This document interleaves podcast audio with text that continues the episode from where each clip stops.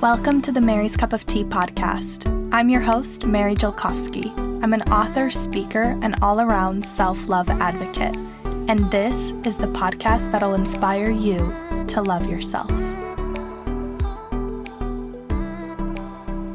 Hey, self lovers, before we dive into today's podcast episode, I want to make sure you know about my two books on self love.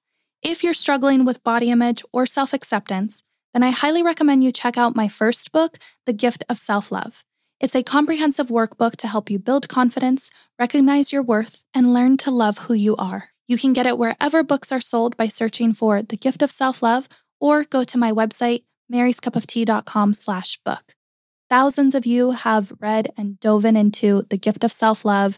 The reviews are just incredible. So many five star reviews, and I'm so forever grateful that it has touched your lives in such a big way.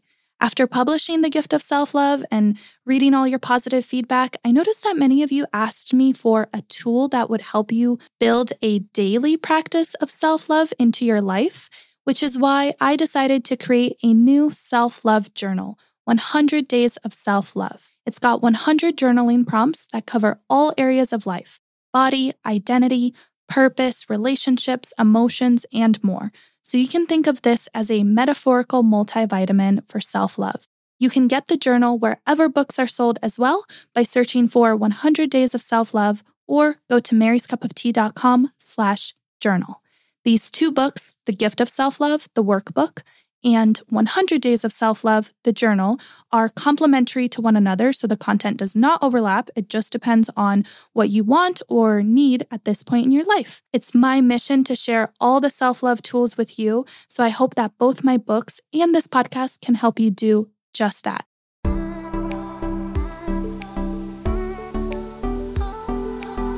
Sarah, welcome to the show. Hi, thank you so much for having me. Was that such an awkward start?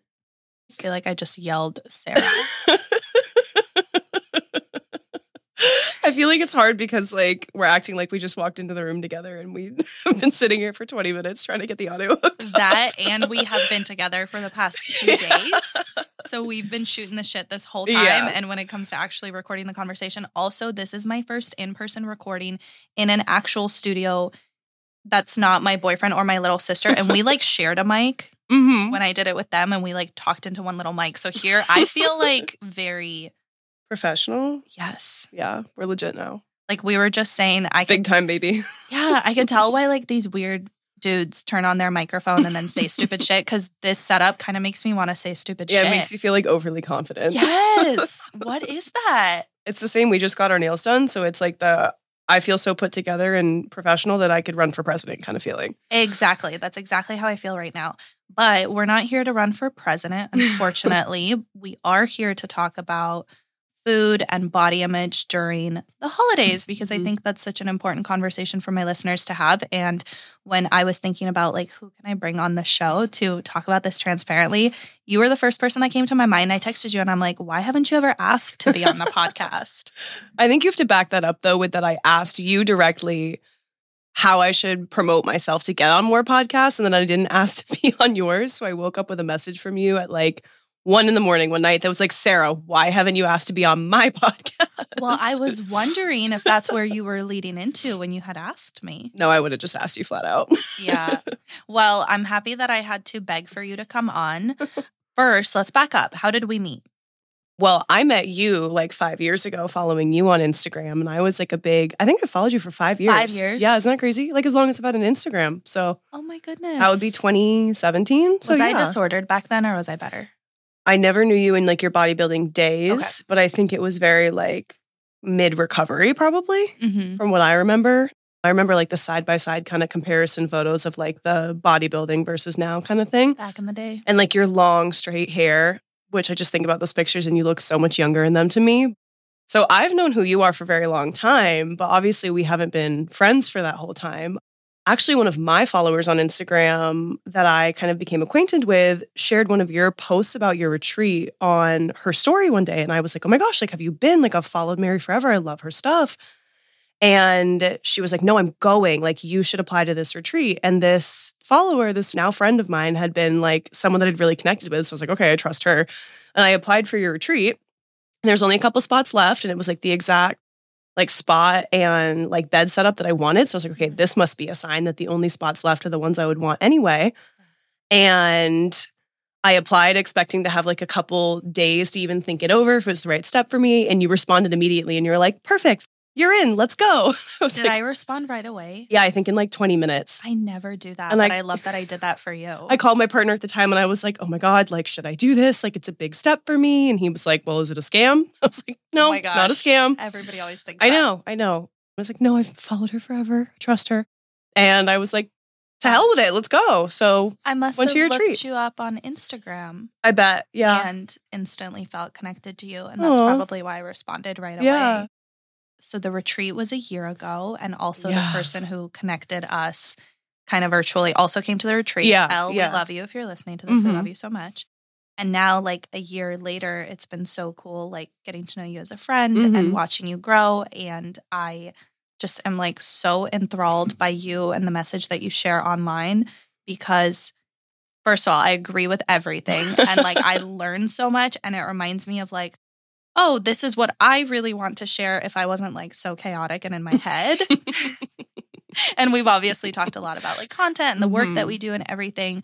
But one moment that we had yesterday that I want to shine light on here is we were thinking about where to go to lunch after our hike. hmm And I was like, well, there's this place that has kind of like wellness, healthy food because I love like a colorful plate. I love Mhm. salads. I love veggies. I love roasted. Yeah. And we were bonding over that. Yeah. I was like, that's what I'm in the mood for. Like a nice, like, But we didn't know what to call that. yeah, we didn't know what to call it that wasn't like diet culture because we didn't want to say like healthy food because that word feels so tainted almost or like balanced almost feels tainted as well. But we were in the mood for a nice grain and some veggies and some fruit, like those kinds of foods. Yeah. I don't even, I'm tempted to call them whole foods too. And that still feels like It doesn't feel not right. right. Yeah. So we didn't come up with anything. No.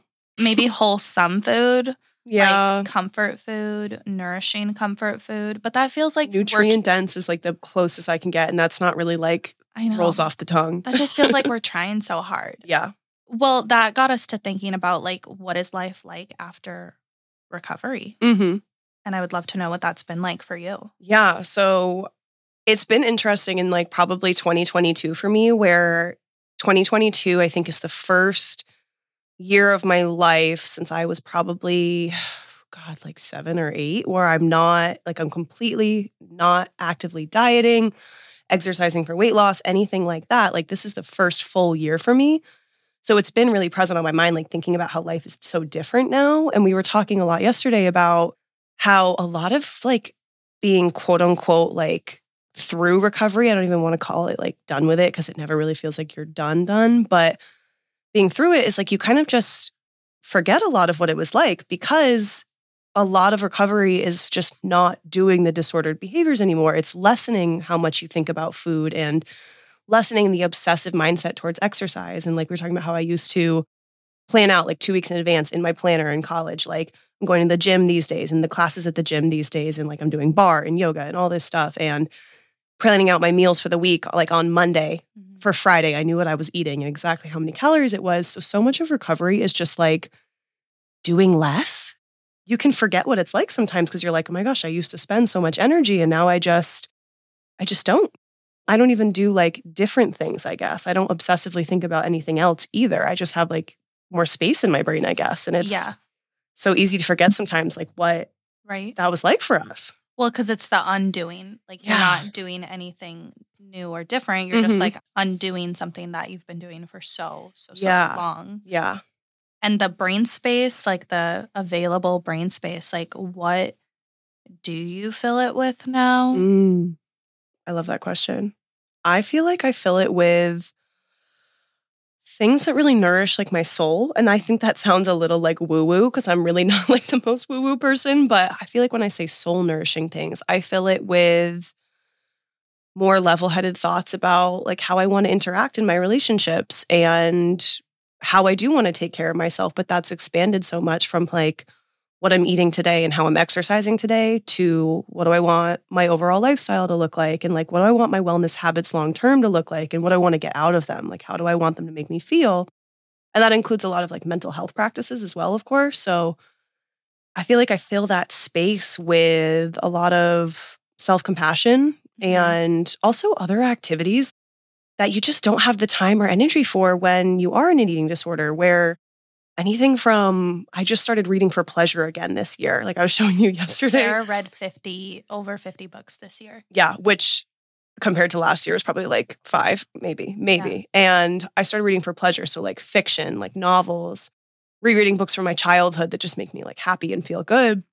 And I didn't even have like the mental capacity to do that in the past because all of my thoughts, all of my mental energy was consumed by planning out my meals and planning out my exercise and forcing myself to go to the gym. And in college, like weighing my GPA to figure out if I could skip a class, if I could afford to skip a class so that I could go to the gym. It's like a constant equation that you're doing when you're in that headspace to make it all add up and to make sure that you're constantly doing what you feel like is quote unquote right Yeah. to get you towards your disordered goals. So things like reading for pleasure are just like relaxed forms of movement, like yoga and going on walks and spending time with my family. Like Mhm. I have such better relationships with my family these days because I'm just nicer to be around and like I want to be there and I have the energetic space to really know my parents as an adult that I can relate Mhm. to and know my sister, my older sister like that too. So Yeah. It's like back then we used to treat our body and our lives and ourselves as like a math equation, mhm, like constantly. mhm. And I remember. and I'm not good at math. So tiring. I do love math. I will push back on that. I'm like a little calculus geek, but I remember like we went on a hike yesterday and I grew up in Arizona. Hiking's like a really big thing here. And I always loved hiking, but I would never go because I couldn't measure how Mm. many calories I burned Mhm. during that hike. Even though I knew it was a physical activity, I knew it was strenuous. I know like you can go on a tough ass hike and sweat your balls off, but I still wouldn't because I couldn't like exactly measure that. So I Mhm. wouldn't go on a hike unless I already finished all my other workouts. And then the hike would just be like a bonus. Yeah. And that obviously reflected in so many other areas of my life too, which is so sad hmm like so sad. So we're talking right now on going into the holiday season. You said earlier, like right after Mhm. Thanksgiving, people are horny for Christmas.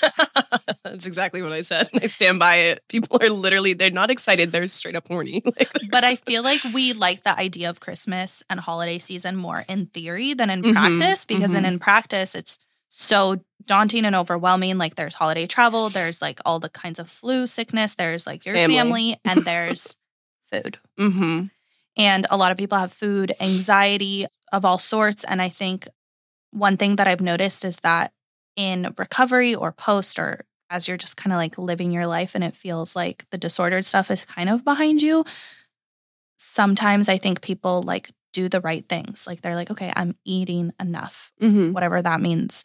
I'm moving my body in a way that feels good. I know the things, I kind of know how to apply them, but there's some maybe like lingering thoughts, or I won't refuse the quote unquote bad food that I wouldn't let myself eat earlier, but I still kind of feel guilty about Mhm. it. So you did a post earlier about food mindset. hmm What is that? What does that mean? Food mindset for me is something that I feel is essential to what we call eating healthy. Like we often are so obsessed or concerned with eating healthy. And I think that what a lot of us forget is that part of eating healthy, like having a healthy approach to food, is not just about what you put in your mouth, it's about what you think about what you put in your mouth. So when we're in eating disorders, or even when we just have disordered thoughts, or we just live in the society that we live in that honestly has a lot of disordered mindsets towards food itself, we forget that that's a big component. So it doesn't really matter, in my perspective, if you can make yourself eat the salad if you feel like you're only allowed to eat salads. Like it's not a healthy meal through and through if you don't have a healthy mindset towards it. So, food mindset for me is a lot of self trust. Like, if I really had to pick one kind of buzzword to put behind it, it's self trust, where regardless of if you eat, you know, the stereotypical good and bad food. So, let's say like a salad and pizza or a salad and a hamburger. You should feel equally trusting in yourself that you're nourishing your body and your soul, whether you're eating the salad or the hamburger. You know what I mean? hmm Yeah. So that food mindset, I think it's just a little bit harder to apply because those are like the thoughts. Yeah. So what do you do when somebody says like I feel really guilty for what I ate, like Mhm. holiday meal or like Mhm. Surprise, I don't know, cookies at the office Mhm. or all that time off. Also, like the inconsistencies in schedule, like reflects in inconsistencies in eating. Like, what do you do? and movement as well. I feel like during the holidays, we're so much busier with Christmas shopping and family stuff that we often don't have the regular time to move our bodies, which is a huge part of that constant equation we're putting ourselves through when Mhm. we're in those disordered habits because we use movement to work off our food, essentially to earn our food. So if someone said that to me, especially like one of my clients, I have actually a winter intensive that I'm running right now with my clients. So we're specifically working together on our food mindset, our body image, and our movement practices through the lens of the holidays because Mhm. it's such a hard time for so many of us. Yeah. And I've had clients say this to me already, like we just had Thanksgiving. And something that I've really found is valuable to remind them of is something that seems so simple in mindset, but something that we've forgotten for a very long time, maybe since we were children, is food is so much more than that. And people say, like, food is so much more than fuel. Like, food is not your enemy, kind of thing, like all those hashtags on Instagram. But especially through the lens of like Thanksgiving and Christmas or whatever you celebrate in the winter holidays, we use food as so much more than calories in the sense that we use it as culture and family and connection and comfort and satisfaction. And for me, food during Thanksgiving, for example, is nostalgia and connection with my grandmother because she makes the same dish every single year. And it's comfort because I know that that mm-hmm. meal is going to be served. And when I'm eating it, I'm going to feel surrounded by people that I know love me. So, really examining their holiday experience, almost zooming out, if you will, to see what food gave them access to, whether it's the memories they made or the culture they were able to celebrate or bringing them closer to the family that they only see once a year. Mhm. And it's hard to feel guilty for enjoying those pleasures of life. Yeah. What if those are like the positive other aspects of food and eating. But what if somebody's experience of food and eating is stressful and anxiety ridden and grandmother's pie is associated with, I don't know, the family fighting or Yeah. like, Grandmother's body shaming. right? I know. And that is so common. One thing about me that a lot of people don't know is that my dad is a severe binge eater Mm. like severe. I could do a whole podcast episode about my dad's binge eating because it's so related to like money and then growing up in an orphanage in the former Soviet Union and my dad will binge eat raw potatoes. Like Mm. that's the kind of like food scarcity like stuff and I remember like to me food for example with my dad is he's never bought me anything in my life. Like the one time I needed underwear because I started my period, he got it from Goodwill. But when we went to the grocery store, our grocery bill would be so high. I would be like, how are we affording this? How is this possible? I'd feel so guilty, like just buying like veggies and the amount of ice cream that this man stocks up on and eating ice cream out of the pint while watching TV. And I remember it was like the Rocky Road chocolate chip with the Mm. marshmallows, you know? That was like the go to, the ones with the almonds. Mm-hmm. And I cannot even look at that ice cream because it makes me want to like throw up and think of my dad and all these Yeah. emotions. And I think that a lot of people might be experiencing that during the holiday season. And like Mm-hmm. I used to go see my dad during the holiday season. Like that was my time with my dad Mhm. with custody and whatever. So it is something that I've been thinking about because I think it's like really easy to say like, oh, food is wonderful. And like, I'm Mhm. sorry, we spent 40 bucks at lunch yesterday eating this like beautiful Yeah. meal. And like, that's not a lot of reality, especially like daily reality. Mhm. Like even some of the more privileged people, like we don't Mhm. always eat like that. I think for me, it's like, well, I really believe in the I am moo like more so than I think I'd like to admit. I often think about like the metaphysical aspect of food. Mhm. So, like you said, food isn't just about what you're putting in, in your mouth, it's also about like what you're thinking and Yeah. feeling during that too. So, with that, I'm like, well, my digestive health is going to be better if I Mm. feel good about what I'm eating. And we talk about like this intersect between health and like being quote unquote body positive or like Mhm. non diety. And I always think about like what experience do I want to create? Mm. And that doesn't mean that I'm always like happy when I'm eating and I never eat when I'm sad or stressed or whatever, because obviously that's very healthy too. But I do like every single time I eat, I just try to consciously make it like consciously make it a positive experience. Like even if it Mm. wasn't in the past, I'm going to do what I can to make it that way now, whether that's like making myself a pretty plate and like cooking for myself and making it look nice or eating at a place that I actually like and not kind of cutting corners with my cravings. Yeah. I try to make it like a positive experience now to the best of my ability. Yeah. Absolutely. And I feel like something that's coming to mind for me is just like with a lot of my clients, of course, I want to tell them like, oh, like view food as culture and memories and, and family and all these happy things. But when we're kind of starting out of unlearning that mindset of food being the enemy or food being the bad thing is I do think that there is a step along the way where you really just have to see food as physical fuel. I kind of hate the hashtag of like food is fuel because I feel like it does really simplify and it makes food a positive thing, but it still only makes it the physical side of the experience. But I do think that there was a period in my recovery where I had to view food as a necessity. I had to view it as just fuel.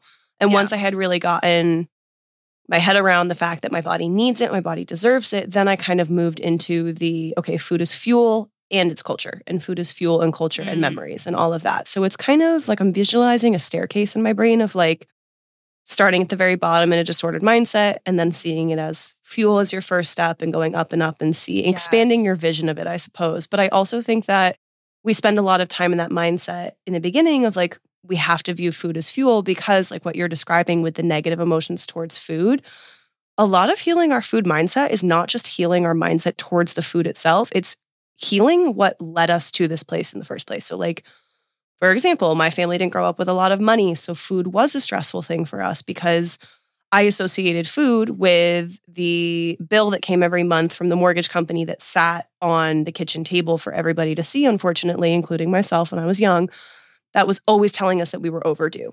Mm. And that was very scary. So I associated food with negativity in that way. So for a lot of my food mindset personally, and I've had clients who are the similar way where I had to heal my money mindset before I could really start to see food as a positive Oh, thing. shit. Isn't that interesting? Yes. because for so many of us, like you were talking about, it just food is connected to financials or food is connected to our relationships. So healing the trauma that led us to that negative food mindset in the first place, for me, it was very financial and it was also based in my social relationships. I was bullied a lot when I was younger for being lower income and also what my body looked like. So I had to heal a lot of that side of myself too before I could see food as something more positive. So I guess if we're looking at this through the lens of the holiday season and the holidays are bringing up a lot of negative emotions or negative memories, because gosh, family can be triggering.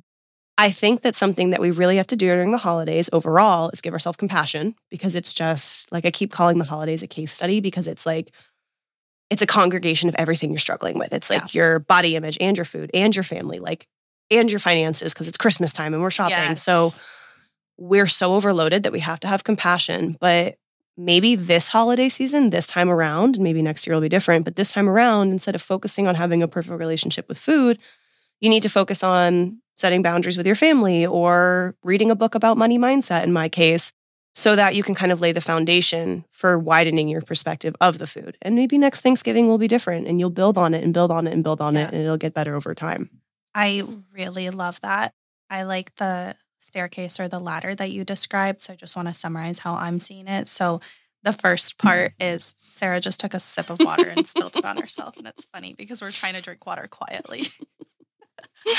um, the first part of the staircase is like, I need to eat. Like, Yes. I need to feed myself. Like, Mhm. I'm not going to be in recovery successfully Yeah. unless I like feed myself, right? Yeah. And then the second part is like, maybe how do I feel about what I'm eating? Like, what is this bringing up for me? And then that leads to like all the other steps, which is like Mhm. these things. Do you believe in the saying it's not about the food? Like, as a food freedom coach, do you think it's about the food or is it not about the food? Like, are you one of those people that's like, if somebody's struggling with food, I'm going to look at other areas of their life? Or are you like, no, let's talk about the food because food is there like 10 times a day, very often for us. Like, we need it. So, in my coaching with my clients, I really try to take a diverse approach where we're going to tackle kind of all sides of that equation. So, I do really like to talk about the food specifically because I think my approach with them is really healing both their day to day life and making their day to day life easier. So, we eat food minimum like three times a day. So, really working on strategies to make that easier, but also looking at that bigger perspective and understanding Sorry. I love that you said minimum three times a day, and I was like 10 times a day. yes, minimum three times a Yeah. day. Ideally, three meals and two snacks, in my perspective. Okay, not 10. Could be mean, 10. 10 small meals, whatever you're into. Yeah. Baby, as long as you're eating enough. Yeah. But anyway, so I really like to alleviate the stressors of their day to day life. And we do, like, I had calls yesterday with clients where we were talking about the six steps to release some of your present food rules. And we're talking, okay, like, what steps are we going to take this week to tackle this food rule around pasta or mashed potatoes at Thanksgiving, all of those kinds of things. But then I do think it's so valuable to dig into, again, what led us there in the first place. So, for example, this client that I had a couple days ago, we were talking about the food rule around pasta. We made an action plan for this week because we met on Monday. What are we going to do Monday through Sunday before we meet again? And how are we going to tackle this food rule in real time? We're going to make pasta for dinner. We're going to monitor our mindset during. This is how we're going to make it accessible to us, all that kind of day to day stuff. But then we also had a deeper conversation of, okay, where does this food rule come from for you? And for her, it was a lot of like her family's culture. They don't really eat pasta in their culture. So she always viewed it as like a taboo food that she didn't really know how to cook. And then, of course, in diet culture, it was also a food that's carb dense. So we viewed it as a bad food. So she had this label around the bad and good foods in her life. So we had a bigger conversation about where that good and bad, all or nothing mindset comes from. And I don't think that it would have been as valuable for her to just eat the pasta this week if she didn't understand why she struggled with it in the first place. So I definitely think that it is almost always about more than the food. But I do try to take that approach of really focusing on the bigger picture, but also the smaller picture, the food itself. Mhm. So I think it's really helpful to do both. Yeah, for sure. Because you have to feed yourself day to day. Exactly. But you're not going to be able to do that with freedom. Like there's Yeah. a food part and there's a freedom part. It's almost like a paradox. Like it's Yeah. not going to be easier to feed yourself every day until you start to work on your mindset, but it's really hard to work on your mindset when you're just struggling to feed yourself every day. So a little bit of both at the same time is kind of the sweet spot I've found. I love that. Or in the wise words of Bo Burnham, a little bit of everything all of the time. We watched that special last night.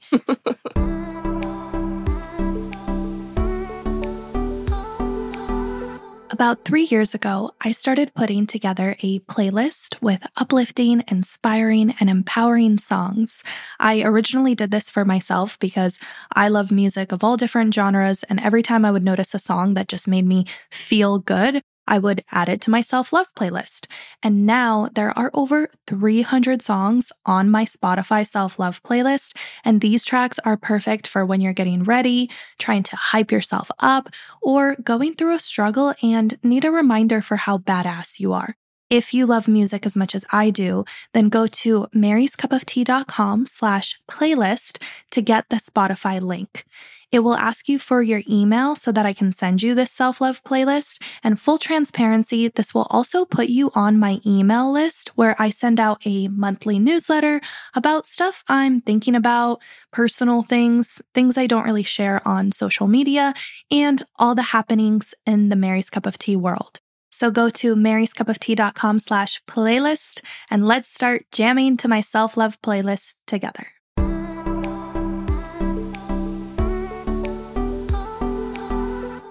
I want to know what has been the biggest struggle or obstacle for you to overcome when it comes to finding your own food freedom.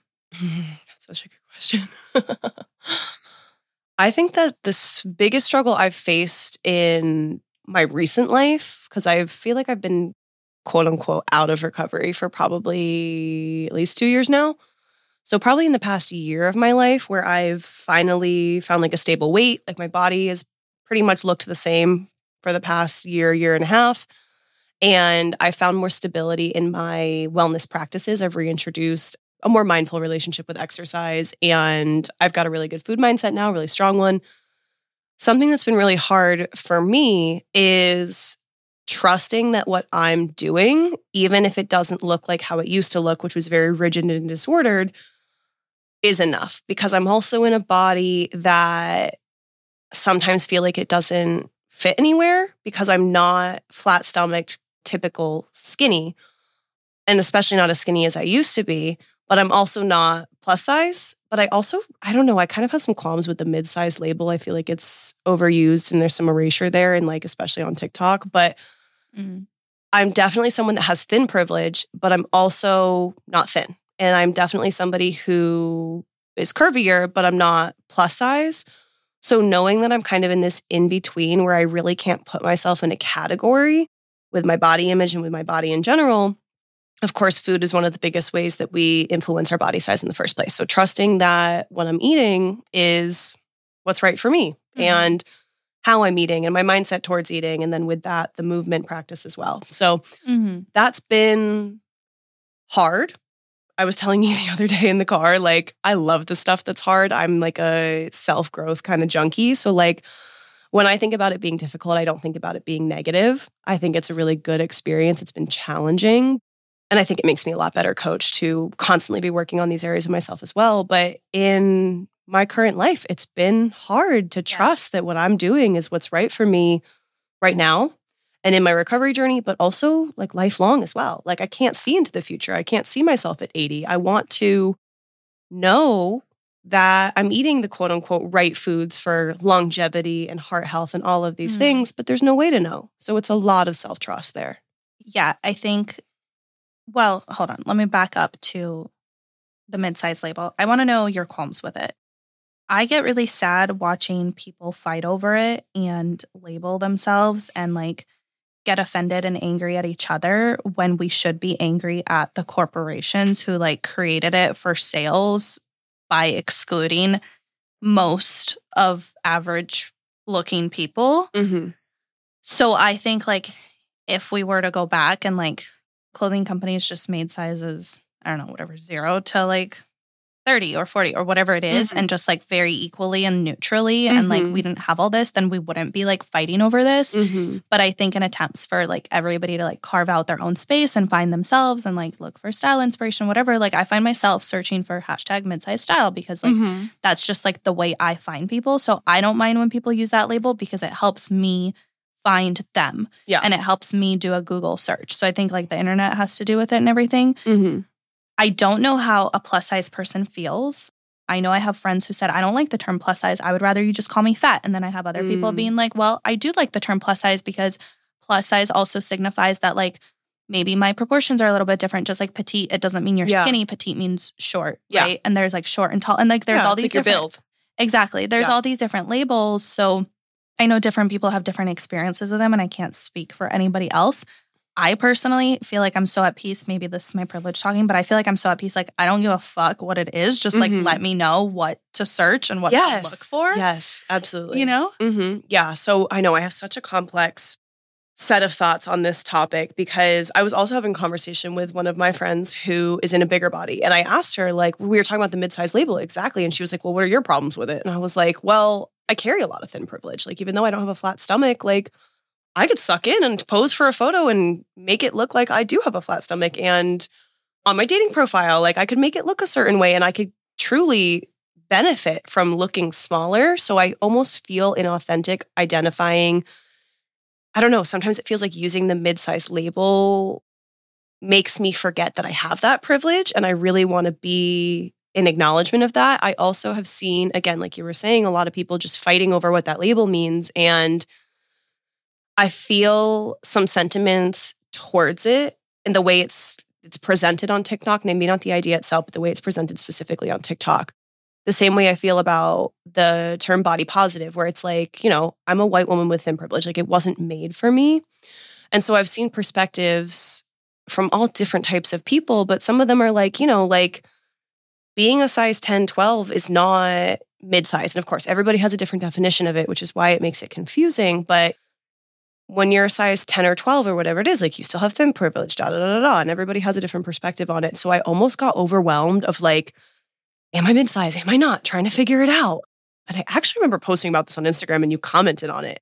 I can't remember what you said, but you and I were on the same wavelength of just I just want to feel like I belong somewhere because for so long it felt like my body was wrong. My body wasn't yeah. small enough. And now I'm just trying to find, even if it's not mid-size, like it, it could be anything. I just want to feel like I belong somewhere again because it makes your life a little bit easier to search on Pinterest. Like, well, yeah, because I can't just search fall fashion. It's yeah. just going to be a bunch of very thin people, and like, it's not going to yes, look that way. Like, exactly. I need to search mid-size style. Yes, yes, exactly. It's the same way I keyword search like you know mid-size fashion. The same way I search like big boob fashion because I have Oh, big yeah. boobs. Like that affects what my outfit looks like. What about like. curvy? How do you feel about like curvy girl fashion or curvy jeans? I feel like I don't know. I feel like a lot of the curvy models I see are still like they all like, hourglass. yeah, they all look the same. Like they are so unique in their own right. But as far as the modeling industry, like I still feel like they all look very similar. And they don't look like me because I have big boobs but narrow hips.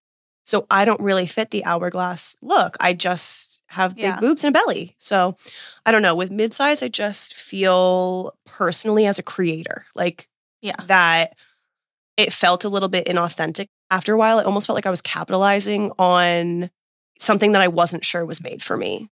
I don't think I'm understanding the people who don't like the use of midsize. They think that midsize is bigger. I don't understand. I think that what's happening, at least on TikTok, from what I've seen, because again, we're all in our own corners of TikTok, so everybody has Yeah. a different experience. But what I've seen with midsize on TikTok is similar to what happened with hashtag body positivity, where it was made for marginalized bodies. So people of color, people with disabilities, people in bigger bodies. And primarily, you know, women of color in bigger bodies. And then it got whitewashed by thin white women. You feel like midsize is the I feel like way? midsize is just becoming the same way. And I am a white woman with thin privilege. So I don't want to be a part of that. So it's Yeah. like I go back and forth all the time. Like, I don't know. There's no right answer to this conversation. No, for sure. We're digressing, but, yeah. for our listeners, we're just getting in the nitty gritty of it because it's just it's so important for us to get it right and not like yeah, absolutely. promote something that's like Yeah. maybe not Yeah. kind. At the same time, I want to be conscientious of that, but I also like really don't like to get into like that kind of stuff hmm too in depth because I feel like at a certain point it's like, does it fucking matter? And Yeah. I'm usually not the person that's like, there are bigger problems in the world, but Yeah. sometimes it gets so much that I'm like, y'all, like there are literally bigger problems in the world. Yeah. Like, why don't we talk about like again corporations? Like, what about Mhm. corporations fucking profiting off of making us feel like yeah. shit? Why are we going at it with each other? With each other. Yeah. instead of being on like whatever campaign promoting quote natural beauty, Yeah. ageless, Or like the whole, um, like, oh gosh, that girl Jax that wrote the Victoria's Secret song. Like she Oh, went for yeah. the company. She didn't go for each other. We didn't go for each other's throats. She went for, you know, Victoria's Secret did me dirty by only showing me one body type and telling me it's wrong otherwise. Like Yeah. that. Again, yeah. And I she didn't agree. make it about herself. She Mhm. enrolled a community of Mhm. people who felt the same way. Like Yeah. maybe it hurt some people more, Yeah. but that doesn't mean like she shouldn't have wrote the song. Like she created such a beautiful movement. I Yeah. completely agree. Yeah. Yeah. Well, going back to food, this is a clunky segue, but I I do want to know about like somebody navigating the holidays when food feels omnipresent. Hopefully, you have a home that's filled with warm cookies and just like good vibes in that way. When you're like surrounded by food and you kind of like don't know like what should I eat, how much should I eat, am I hungry, da, da, da, and you're getting like all in your head about what eating should look like amidst the inconsistencies in one's schedule. I did read something on your page about the four types of hunger. Mm, yeah. Is this an approach that could help this situation? Yeah. So I actually did a holiday focused masterclass about just our body image and our food mindset during the holidays. And I kept the masterclass really short, which it is free and on my Instagram if anyone's listening to this and you're interested in it. But I wanted to keep it really short. So I really just covered two key topics, which probably seem unrelated until you watch the masterclass. And they are the four types of hunger and boundaries, like setting boundaries with your family. And they sound Okay. like they're disconnected, but the reason they're so connected is because holidays are food and family, very Yes. heavy, and those two overlap Food, a lot. finances, and family. I love Yeah, the way finances you said that. too. Yeah, yeah, yeah. So the four types of hunger is what we are not taught in school. Like I wish we were with so much of this stuff, but basically the four types of hunger is the one that we know the best, which is physical hunger. You know, is my stomach grumbling or not, or is my body in need of macro and micronutrient energy or not? And that's really all we're taught hunger is. Frankie. Yes. Yeah. Am I am I hangry or not? So that's physical hunger. That's number one. And the other three types are emotional, practical, and taste. So those four, all four of them are so present during the holiday season. And I'm going to just glaze through really quickly what Yes, each of them please. are. So again, physical hunger is like, does my body need chemical energy essentially from food? Practical is like imagine you are at work and you know that you're about to go into a two hour long meeting and you're not going to have an opportunity to eat, but your regular lunchtime, like when you normally get hungry, is going to fall when that meeting is going to be taking place. So you eat something beforehand Mm-hmm. so that you can be present and mindful and not thinking about food during your meeting. Like that's practical hunger. But you don't have to be like starving. No, you don't even have to be that. hungry. Yeah, It's just proactive. it's almost like self-care like you're looking yeah proactive. You're looking into your future and saying like what's going to be better for myself in the next few hours in the future in the next few hours. Taste hunger is my favorite. Not just to teach but to practice. Um, taste hunger is when you crave a food not necessarily because you're physically hungry but because you want the taste or the texture. So like flavor or texture. So i want potato chips because i want something crunchy right now or I want pizza because I want some salty, carby something. So that's taste hunger. And taste hunger is often confused as like bored eating. We call it bored eating a lot because we assume, like, oh, I just can't stop thinking about potato chips, but I just ate lunch. You must just not have willpower or self control, Mhm. or you must just be bored eating. People say all the time, You're hungry, eat an apple. Yeah. If you're hungry, have a glass of water. Oh my god. if you're hungry, you're thirsty. Yeah, that's my least favorite one. But taste hunger is is just part of hunger. It's part of our human experience with food. And when you honor your taste hunger, you're actually less likely to have a negative food mindset and less likely to binge eat because you honor your cravings when they come up.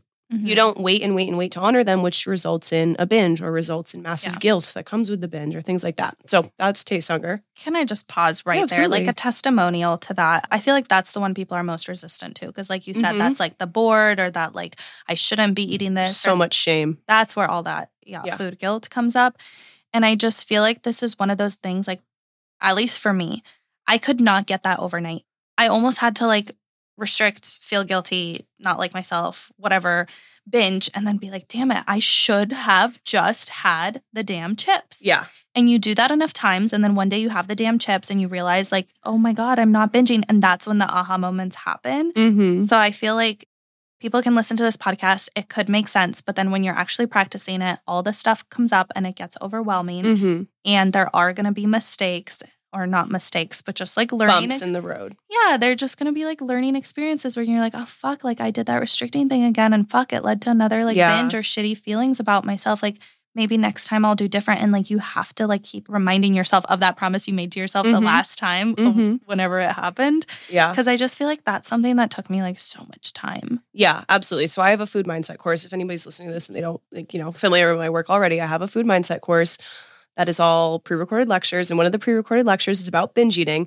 And the way I design my course is to validate the visual learners like myself. Like I'm a very much a visual learner. I need a diagram for something to make sense for me. So in the binge eating module, we have a visual of the binge restrict cycle, like exactly what you're describing. I restrict and then I binge, but because I binged, I feel so guilty that I restrict again. And it goes on and on and on. And I literally have that drawn out in the course because sometimes you just need it explained to you or shown to you for it to actually make sense to see, like, no, this isn't just a shitty habit that only I have. There's a reason for this.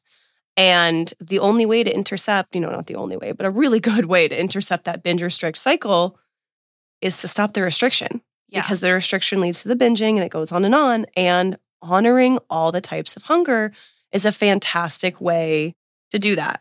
Mhm. And I know that we've already had Thanksgiving, but something that I thought was so interesting going through Thanksgiving this year as a full time coach is Thanksgiving is like a planned binge in our culture. Like we fast all day, fasting, synonym for restricting. We fast all day for that Thanksgiving meal, either in the late afternoon or the evening. And then the meal itself is a binge where we Yeah. have been looking forward to it. We've been obsessing over it. We've been planning it. Literally, we knew what day it was going to be on this year. Yeah. Like we knew it was coming up Some people not just all day, like No, no, all no. week. all all month, Yeah. all all year. Yeah, it's on our minds so much. And then we have the binge. We eat every single food on the table, and we eat so much that we feel physically sick. Like that is, yeah, and then That's a plain memes on binge. it. Yeah, and then because it's socially accepted, it's like drinking. exactly. Oh my gosh, yeah. Don't even get me started on alcohol. so we have physical hunger, practical hunger, taste hunger, Mm-hmm. and then Thanksgiving has brought up a lot of Binge eating. planned binge eating. Yeah, Yeah. well, resisting the planned binge Yes, and then exactly. actually end up binging. Like we all know the cycle, whether it happens on a Thanksgiving or not. Yeah. It could be like a birthday, it could be Christmas, it could be Mm-hmm. just like Taco Tuesday. We all have that. In college, for me, it was a I know I'm going out tonight and I'll be drinking a lot, which means, you know, in college, like, oh, I'm drinking my calories. So I wouldn't eat all day. Yeah. So that was a planned binge. It was just binge drinking. So yeah, Yeah, alcohol really ties sad. in very strongly, especially during the holidays as well. But our fourth type of hunger Mhm. is our emotional hunger. So this is one that's tied often to emotional eating. Like people say, like, oh, I'm an emotional eater, which I think is very individual. It's on a case to case basis because you might be an emotional eater, but you also just might be someone that's in the binge restrict cycle and you assume that your binging is just a result of having, again, that lack of willpower. But emotional eating, the emotional hunger in definition is you experience a strong emotion, whether it's positive or negative, and you immediately turn towards food. So, oh my God, I just got a raise at work. Immediately, I need to go eat a whole bag of chips, or I need to go out to dinner and eat a surplus amount of food. Mhm. I want to emphasize that it's not always just the like I'm having a stressful week at work. I want to eat comfort food because I do think that paired with other healthy coping mechanisms, that type of eating can be beneficial. You seek comfort in food, that's okay. But the emotional response to food, that's our fourth type of hunger. And the reason I include it in the course and in all my conversations about food mindset is because although it's not the coping mechanism you want to rely on every single time you experience a strong emotion, it is sometimes beneficial to you and sometimes it's just neutral. Like sometimes it's just something that we do as humans. So that's our fourth type. And I really don't want to alienate or stigmatize the emotional response to food. Mhm. So it's physical, practical, taste, and Emotional. emotional. Mhm. And how does that fit into like helping yourself have food freedom during the holidays? Yeah. So again, the whole reason that this conversation about Thanksgiving and the planned binge is relevant. And the boundaries you were trying, you were yes. going to connect. Oh, we'll it. get to the boundaries. Okay, yeah. okay. Yeah. Especially with family, is because with the boundaries and the food, a lot of setting boundaries around food during the holidays is asking other people to not give their input on what you're eating or give their input on how you're taking care of your body. And a big part of that is food. A big part of that big mathematical equation that we're running in our brains constantly is like food minus exercise equals thinness kind of deal. So, a lot of setting boundaries is being able to talk to other people about your food mindset and where it is at at that moment. But the four types of hunger fit into this because we need to honor all types of hunger at all times, but especially during the holidays because it's such a food focused time. So, how your four types of hunger might show up during the holidays is the practical hunger on Thanksgiving Day, even though you'll be eating more than usual later. I still highly recommend that you eat breakfast on days like that because your body needs the fuel. That's the physical and the practical. Your body needs the consistency. Absolutely. Even if it's a holiday, even if you will be eating more than usual later. The practical is recognizing, like, okay, I want to be present with my family today. So I should eat breakfast because otherwise all I'll be thinking about is food. And then also the physical. Like, even if it's Thanksgiving or Christmas, you're going to wake up hungry. Your body still needs that consistency. The taste is where we release a lot of the guilt around the holiday food because God, I know going into the holidays, like my taste hunger is so activated. I love savory foods like the mashed potatoes, the turkey, or the ham on Christmas for me is, or my mom makes green bean casserole. Like I love the flavors of that food. I do crave them. I do get excited for them. And part of me enjoying the holiday is me allowing myself the permission to experience taste hunger because the food makes up so much of our day. So that's the taste hunger. And then again, our emotional hunger is recognizing like, it's okay to be happy and want pie, or it's okay to be sad and seek comfort in your comfort foods. That's why we call them comfort foods. So, Mhm. having a food mindset that is grounded during the holidays is so important because it makes you actually able to experience your holidays. And again, I included the boundaries in that masterclass because a lot of having a positive food mindset is being able to talk to others about your food mindset because again, the holidays are like a case study where we are the family, the food, the finances. We are so inundated with family at a level a volume that we're not normally. Yeah. So we really need to sharpen those skills to articulate here's what I'm struggling with, here's what my goals are right now, here's what makes me feel good, here's what makes me feel bad. Can you support me in that process? Mhm. So I think that's really how it all ties together in my brain. Yeah, I love that you call it a case study too, because it's no longer seen as like a nuisance or like this daunting, awful thing coming up that you're going to have to deal with. And it's instead, it's seen as an opportunity to almost like expedite your journey. Like, Mhm. this is your opportunity to practice all of this Mm-hmm. in a container with your family. And a couple weeks back on the podcast, I talked about setting boundaries with family members. And I just think it's so funny how whenever we come back into our family's home, we all like retreat back into, Regress. yeah, we regress into the roles. oh, I'm in high school again. right? Like that meme of like, if you want to know if you're healed, spend a week with your family. Mhm. And like you realize, like, nope, still fucked up. And I think that that's just, it's funny because it's true. And hopefully for most people, that it's like more or less manageable, not that bad. That's kind of the trade off we take for having quality time with these people that we know so well and they know us. We're probably not the most pleasant to them either. Like, Mhm.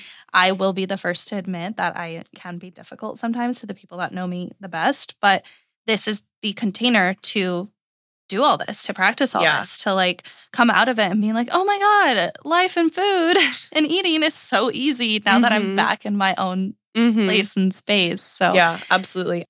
I see a like a a paradox with the holidays where it's like I know this is going to be hard and even for me like this is literally my job to help people with this every single day but like it's going to be difficult. Every single year is going to be difficult for a different reason, but I almost see it especially right before the new year. It almost feels kismet to experience the holidays and you have the opportunity to look at coming out of it, ask yourself like what was hard? And that's your notes going into the new year of like okay, like it was really hard to articulate my boundaries or it was really hard to honor my taste hunger and not feel guilty. Yeah. Now I have things that I know I need to work on and that's why I consider it like a case study. Like it is a up close and personal examination of not how you're doing in your journey because I want to emphasize that it doesn't show if you're doing a good job or not. Again, the holidays are so difficult for everybody, I would say. But it's a really good opportunity to take some notes and say, okay, like what came up for me? What came up for me and what do I need to continue to work on? What went better than expected and what was more difficult? Mhm. What arose during that time that I can now take the notes and start a new list of goals or start a new approach or reach out to the right help yeah. because you have this, albeit difficult, but really strong experience. Yeah. I hope this doesn't sound like tone deaf or like a humble brag, but the holidays aren't difficult for me. I don't know if it's because I just don't think about it as like that much different than other any, Mhm. any other day. I don't know if it's because we're Jewish and it's we don't do like these big grand gatherings Mhm. in the same. I mean, we have our dinners, but I'm just so lucky that our family is like so consistent about getting together, especially my Mm, fiance's mhm. family and then my own family is close by. So like I'm just really, really lucky to have my family close by. So the holidays don't feel like that much different than going over to my mom's house on Monday night. Mhm. I wanted to say that, like, not because, like, you know, it's not bad for me, like, everybody Mhm. be jealous, but No, more but so, yeah, like, yeah. it doesn't have to be difficult. Like, it's going to be difficult for a few years. And then there will be a time when you're like, it's Yeah, fine. This like, is, yeah. I'm not thinking about it so much. Like, it's fine. It just is what it is, kind of thing. Like, Mhm. Sarah, Sarah. this is this is reminding me of uh, a conversation that we had at the retreat and again i can't remember who brought it up but that healing spiral of going I through think an, it was L. I bet This conversation is tied together with This a is- string. this podcast is L. sponsored by l we need to make sure she listens I know. I know. But that healing spiral that she was describing, and it's again, I'm a very visual learner. So if I explain this poorly as far as an audio experience, I apologize. But you go through an experience like Thanksgiving, or I had a client this year who was going through this at Halloween. Halloween was really hard for her. And she was like, I thought that I had made a lot of progress. And now I'm second guessing myself because Halloween was so hard. It was really hard on her body image, you know, the dressing up, the going out, the drinking, all that kind of thing for her. Mm-hmm. And the holidays, again, are like this experience where they're going to be a different kind of hard each year, but eventually they're not going to be as difficult in those ways anymore because, again, you're going through this healing spiral. This is paralleled to like the expression that like healing isn't linear. And I, someone answered for us on the retreat, like, if it's not linear, like, what is it? And she Mhm. described it as this spiral where every time you go around the spiral, you get closer and closer to your true self at the bottom. But as you go Mm. around, you hit on those same trigger points each time. So, Thanksgiving or Christmas or your birthday or whatever it is, I don't know, the summer might be a trigger point for you. But every time you go around the spiral and you hit that trigger point again, you have the retrospective knowledge from the last time you went through this and you can build on that and you Yeah. build on it and build on it and you develop more and more skills and strategies to have under your belt the next time it comes up. So it's not that you're going backwards, it's just that you're healing at a deeper level. So there's Mhm. challenges that are presented to you this time that you weren't ready for last time. You've essentially leveled up, in my opinion. I love that so much. A poet or writer I follow posted about like, what if you think about like how you only have like maybe 40 Christmases left, Mm, or like only 50 more summers mm, until you're old, or only nine more summers in your 20s if Mhm. you're 20 right now. Or for us, you know, we're like 24, 25, like we only have four more summers in our 20s. And like when we think about it like that, it's just like a sense of gratitude and like yeah. hopefully not in a scary like existential I crisis say, kind of way. If you're anything like me, you're leaning towards the existential crisis with this conversation, but you can shift that mindset and absolutely see the gratitude in it because I love the summertime and I want to cherish those moments. Yeah. yeah, and like the holidays could be similar like even if they're not the best thing in the world, there's a very limited amount of them and Mhm. this will also pass. Like this time's going to pass. Mhm. You only have like one Christmas dinner with your family, one New Year to party with your Yeah. friends, whatever that is for you. It is special if we can like move past the food struggles, get out of our heads, like really trust ourselves and our bodies and just like fucking live Be. our lives. Just be. yeah. Yeah. I think that really pulls it full circle to the beginning of our conversation of like a lot of being quote unquote out of recovery is just letting yourself live and be and exist and experience life. Yeah. Yeah. I love that. I think this is a wonderful place to end. Yeah. Could you tell our listeners where they can find you, learn from you, sign up for your courses? Yes, absolutely. So I am Sarah in Yellow on all platforms. I primarily use like Instagram and TikTok. Sometimes she wears blue and green. I have seen it. I actually think I wear more blue than yellow at this point just because Are you going to change to Sarah and blue? absolutely not. Yellow, oh my gosh. If we really want to get into it, I feel like I don't share this a lot. I'm Sarah in yellow because like yellow is the color of joy for me. Like I'm a very like sunshiny person both in vibe but also in like preference. Like I said I love the summer. If I was a season, I am the summer. Yeah. Sarah in yellow, like I am in yellow. I am in a state of happiness and Like bliss. that's your aura. Yes. Yes, exactly. I love that. Exactly. Sarah and yellow on IG and TikTok. Yeah, but I look really good in blue. Yes, you do. And everything that I've mentioned, I think, in the podcast so far will probably stay available on my page for a while. So I've got that masterclass that's completely free. It's only 35 minutes. Even if the holidays are over, it's still really relevant information with the four hunger types if you want to learn those in even more detail and the boundaries. I literally go through a boundary setting formula for verbal and nonverbal boundaries. So, whether or not you want to say something to a family member, a way to strengthen your relationships, which is always relevant. So, that'll be in the little links in my bios, either on Instagram or TikTok.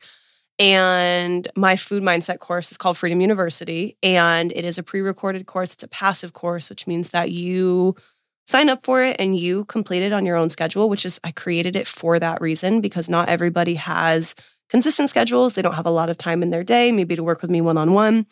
So that course is there. And when you sign up, you get lifetime access. So you can literally go through the course five times in your life if you want, just to get the most out of it.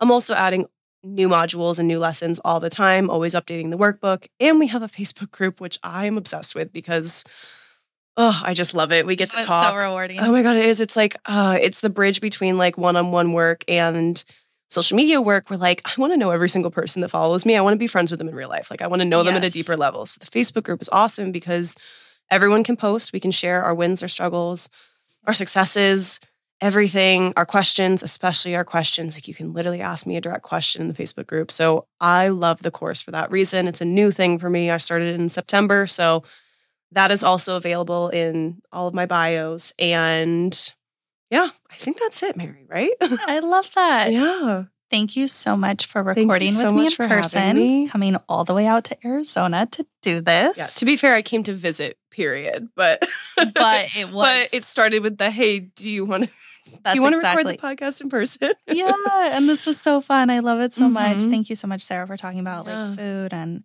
body stuff, family stuff. We touch so many things, and I'm so happy you're here. I'm so happy I know you. So happy. I know you was just gonna say the same So thing. crazy. Am I gonna cry for a third time today? Can you please? And uh, granted, the other two times she cried because she was happy for me. That's Yeah. the kind of person Sarah Yeah. in yellow is. Yeah. I love you so much. I love you too. One last thing before we farewell, my self lovers. If you've been enjoying the Mary's Cup of Tea podcast, I would greatly appreciate it if you could leave a review on Apple or rate the show on Spotify.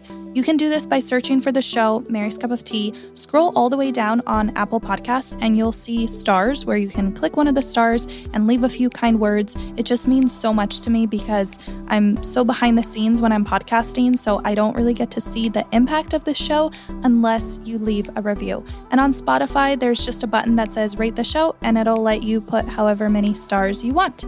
Your feedback helps the podcast grow, and as someone whose love language is words of affirmation, your kind words mean the world to me. Thank you so much for supporting the show and helping me spread the gift of self love. I love you all so much, and I will talk to you in next week's episode.